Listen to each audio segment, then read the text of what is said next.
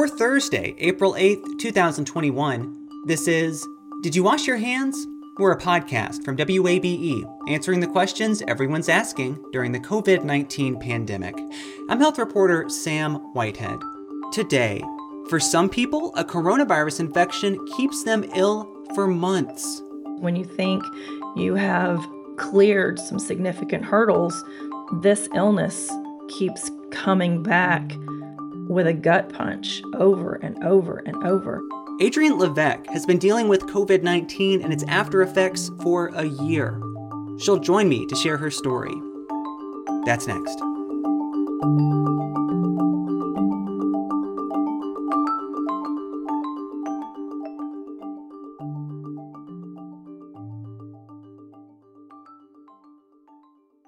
Support for WABE comes from Virtual Imaging. An ounce of prevention is worth a pound of cure. Utilizing low dose radiation scans that reveal cancers, cardiac issues, precursors of dementia, and more. Information about early health screenings at virtualimagingatl.com.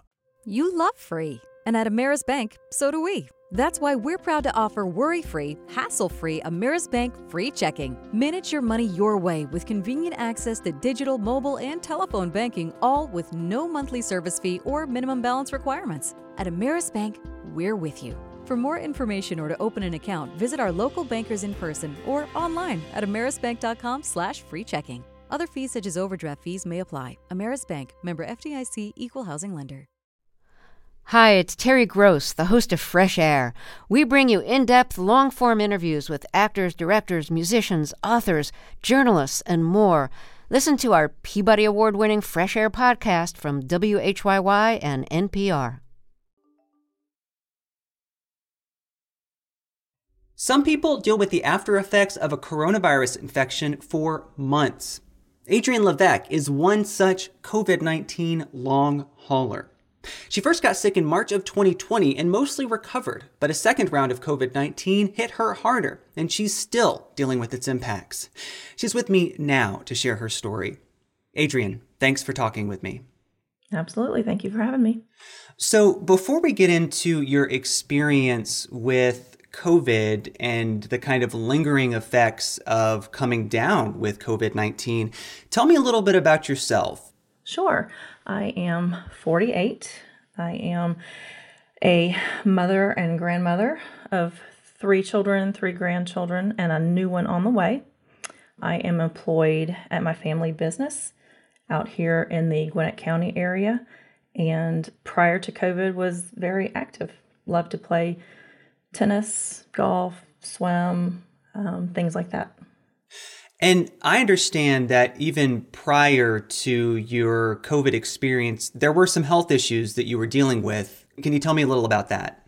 In 2012, I was diagnosed with rheumatoid arthritis, which is an autoimmune disease, and began treatment for that. And about four years later, developed epilepsy. So, those were the two major issues that I had. Some of the other secondary issues, I developed a little bit of asthma um, because my, my lungs happen to be a delicate place where illness would strike frequently because of the medications that I took for RA. They were intended to slow my immune system down a little bit. So if I if I got sick, I would have an asthma flare, but it wasn't something that I was treated for daily. So I'm wondering if you can tell me, Adrienne, when COVID first came into your life, when do you feel like you first actually contracted this disease? Sure. I've just passed my one year anniversary. In March of last year, I started with a cough, as was typical for several years. I knew that the cough would lead to some respiratory difficulty, usually bronchitis, sometimes pneumonia. So I had all of my medication ready and at hand just in case something developed. My husband and I were traveling, um, and very suddenly, overnight, one night, I became very, very ill.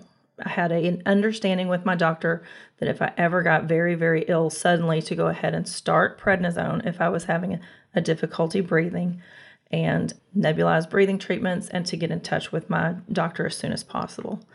Because we were traveling, when I got in touch with a doctor, They referred me to an urgent care center. Urgent care center sent me to the emergency room where they told me that it was likely that I had COVID. I was tested. But back then, the results took about 10 days to two weeks to come back. I was very early on in the illness because it hit so quickly, and we waited the two weeks to get the results. In the meantime, my doctor treated me with the COVID protocol that was known at the time because my symptoms were hallmark. I was progressing exactly like they had seen COVID patients to date. So we progressed that way. Results came back negative to that test, but the doctor said at the time they were seeing many, many patients with negative results that truly had COVID. So that's the way they treated me in that illness in March. I was ill through about the middle of May, was able to go back to work mid June, and I was pretty healthy. I would say I recovered to about 80 or 90% went back to work, had a great month of July. And then in August, my husband contracted COVID and um, I got it from him. And my second infection was right around the 13th of August, which I did have a positive test to at that point. How did that feel at that time? Was that surprising to you to get sick again? It was very surprising to me. In fact, the morning that I woke up and I, I felt that familiar feeling in my chest, and I knew immediately that I had it again.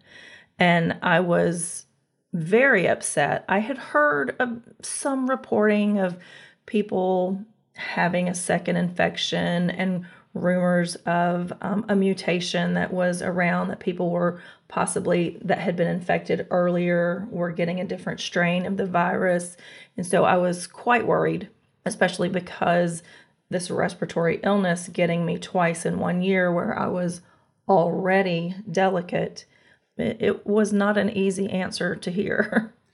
We have seen some reports in the scientific literature of people who are immunosuppressed getting infected again. So walk me through kind of your, your next bout. So it's it's August of, of 2020. You and your husband are both sick. Tell me about kind of what happened from there. In August, the infection, of course, I was coughing and I had a few different symptoms this time. My temperature was higher, the congestion was worse, the body aches were worse, things like that. And really, the cough sort of maintained at a level that I wasn't really worried about, at, uh, separate from the first infection.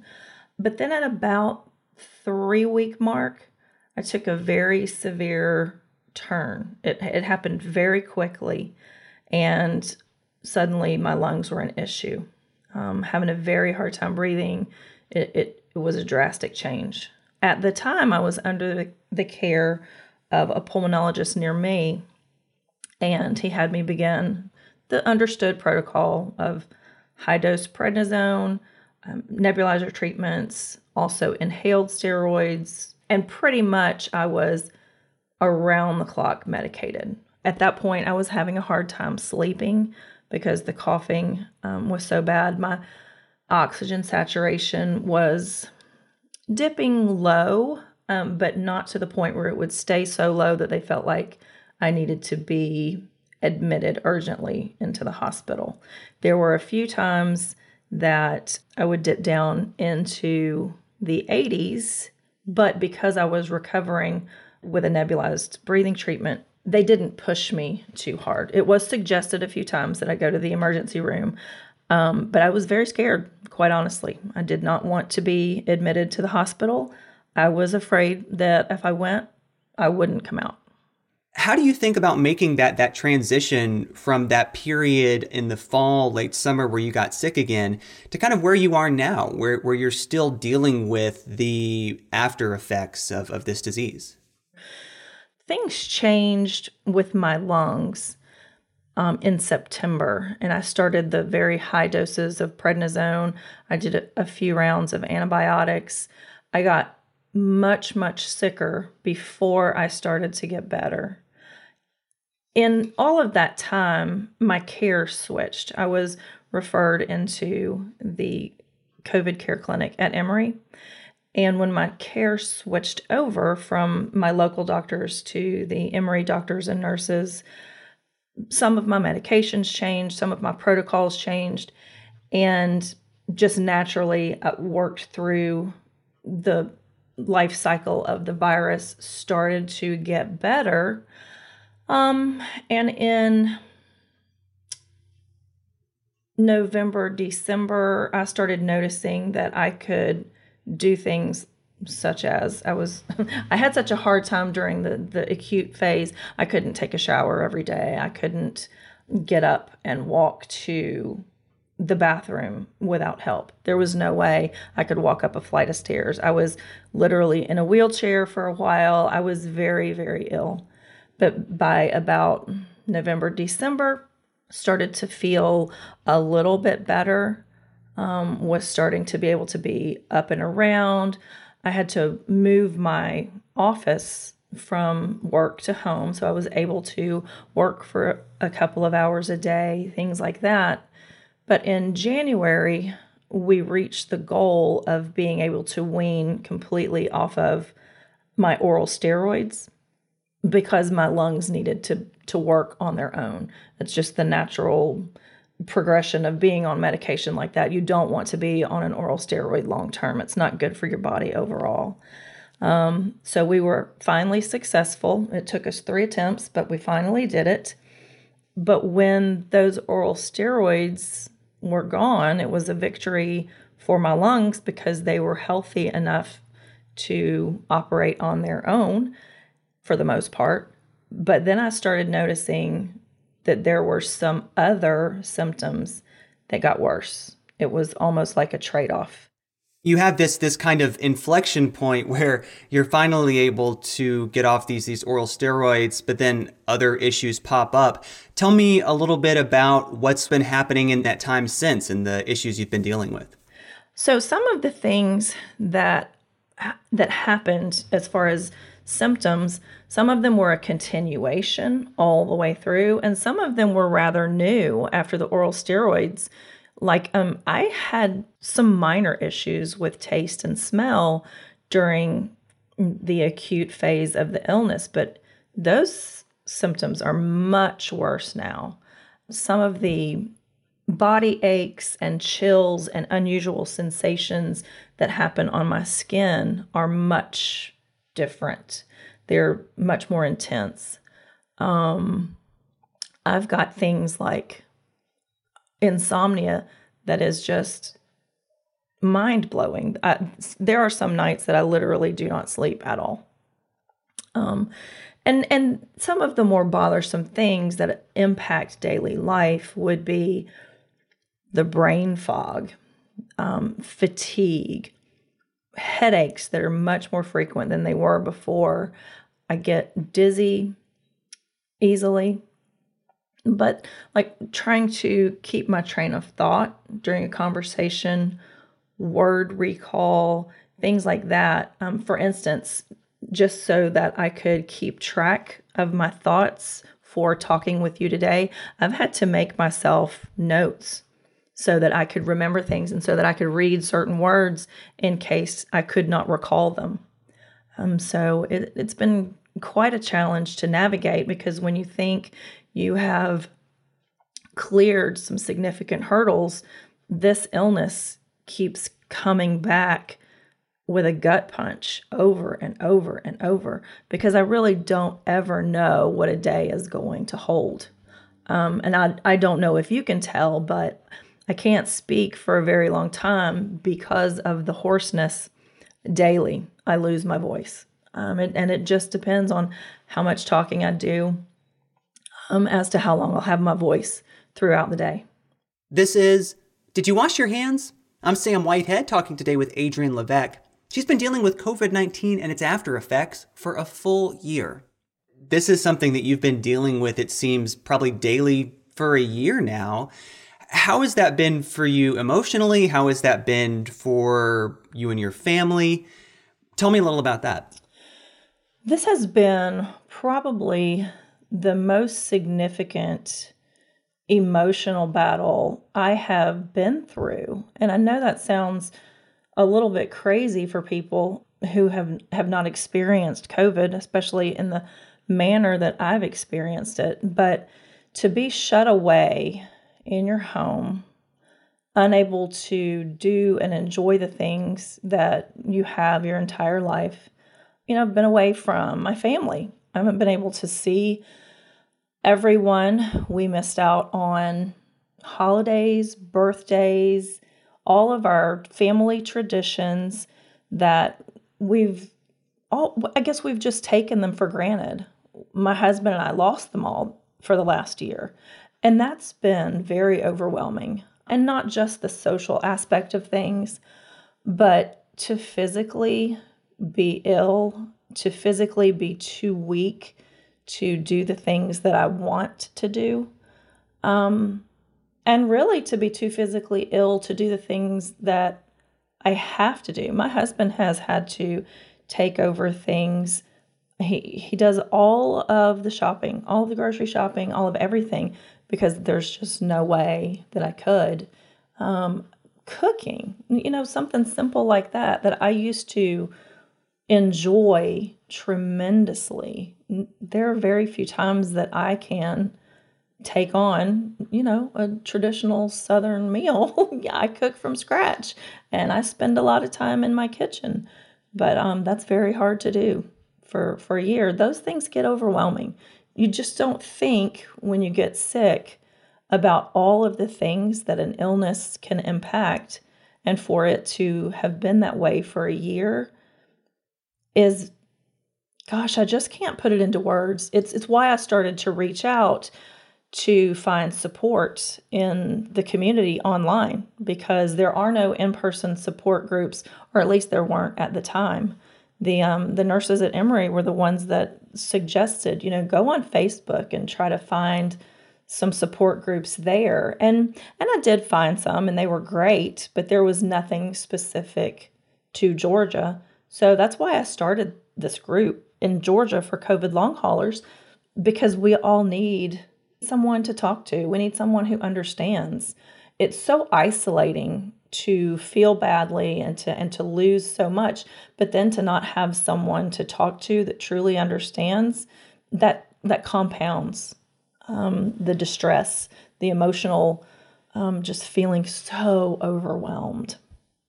I know that the science is still developing here, but some estimates is into the double digits of people who are infected with the coronavirus do see these long term effects. Talk to me a little bit about that community, you know, and, and your experience with it. It feels like a lot of attention has been paid to the numbers of acutely ill people, or unfortunately, the number of people who have died of COVID 19. And there's some conversation about, about long haulers, but do you feel like there is enough? Unfortunately, I don't feel like there's enough of a focus on those of us who have long haul issues. Um, I hear estimates between 20 and 30 percent of all of those who are diagnosed with COVID um, have long haul issues. Unfortunately, for my experience, I feel like I wasn't counted. Um, you know, I, I counted in the number of positive cases, but because I wasn't hospitalized and because I survived it, there was no focus on my particular circumstance. By and large, the money that has been focused on COVID has gone for acute care, has gone for things like that. I do not doubt that there is significant need and there are not enough dollars to be invested in all of the areas of COVID care. However, there are so many of us that go for months and months, or now many of us have reached our one year anniversary and we're still requiring a lot of care. We still don't have the answers. We are basically the trailblazers. We're working with these doctors on the front lines to try to to discover how long haulers will be treated going forward. My understanding is that there is a growing interest in this and, and some signs we've seen of that at the federal level. My understanding is that the National Institutes of Health has started uh, looking at this. So I'm wondering, Adrienne, you know, it's been a year. This is a time when a lot of people are getting access to vaccines. Have you been able to get vaccinated? And what is dealing with COVID long term? What, what has that meant for your prospects to get vaccinated? So I have elected not to get vaccinated right now. I still have antibodies. Um, so I'm grateful for that. But quite honestly, for me, I haven't been satisfied with knowing enough about the safety um, of the vaccinations that are available. Um, and because we have a history of documented vaccine injury in my children, um, it's just something that I'm not willing to risk the safety on just yet. Um, so I will hopefully maintain my antibodies for quite a while and see some success as far as safety goes for those of us who are in the post COVID or COVID long haul situation. This has been a time when I think a lot of people in the US have been thinking about a life post COVID. Have you been able to put your head there? Does this pandemic feel like it's something that has an endpoint f- for you at this point with, with so much uncertainty about your condition? Actually, there's a lot of fear for me. Um, I am actually very scared to go out of my house. I, I go to my office to pick up necessary documents to work. Um, I go outside. If I go anywhere, um, I'm usually outside and away from people. For me, I don't know when I'll feel comfortable being in a crowd of people. I don't know when I'll feel comfortable with someone walking up within an arm's reach of me. Um, it, someone that I'm not related to, you know, a stranger. I, don't know when that will be a reality where I would feel um, at ease. Um, I guess because I have been so sick for so long, I may have a little bit of um, panic related to it. I'm not sure. Maybe it is trauma related. I'm not sure, but I can't wrap my head around a reality where I am in a concert setting or at a big ball game. And I used to love doing those things. I just can't see myself doing it anytime soon.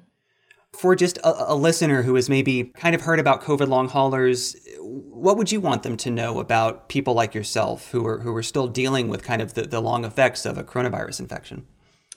Well, first of all, I I think the most important thing that I am hearing from people in our um, Georgia support group, a lot of people don't feel heard. They're not finding the care that they need.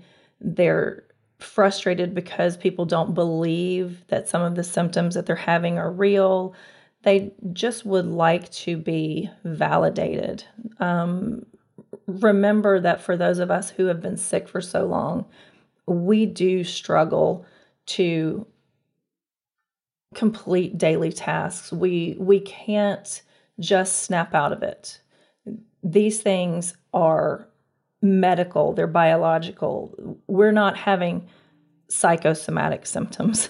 We're having documented issues and it's also that we're that all of this is happening in the world of the unknown. So, you know, give us a little space, give us a little bit of um, grace to to work through our frustration. You know, be be a, a soft place for someone to land. Um, and and if you if someone that you know that you love is struggling, um, listen. Just listen.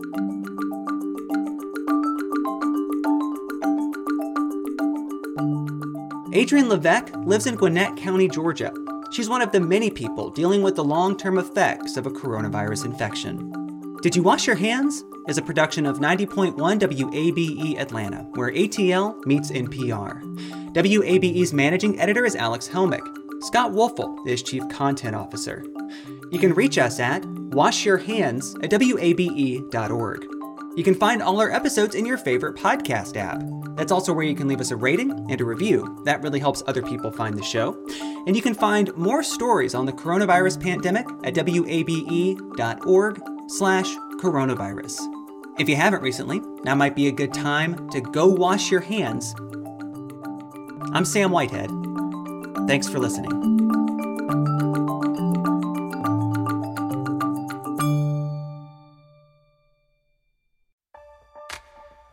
The world is full of mysteries. Are ghosts real? Is that yogurt expired? Hey, the unknown can be scary, but when you donate to WABE, you know where your money is going. Your gift supports the journalism that keeps you informed and the programs that pull back the curtain on complicated stories. Help us make the world less mysterious. Become a member now. Go online to wabe.org/donate and thanks. I'm Max Hines, executive chef at Breaker Breaker and host of Just Set, a podcast featuring the folks moving Atlanta's culinary scene forward. I've worked in restaurants for most of my life and heard countless stories from the people who make your dining experiences possible. Some inspiring, some heartbreaking, all of them important. Listen as Atlanta chefs, mixologists, farmers, and more talk about opening restaurants, concocting the perfect drink, or supplying local produce, all while shining a light on challenges in the industry. WABE.org slash just set or your favorite podcast platform.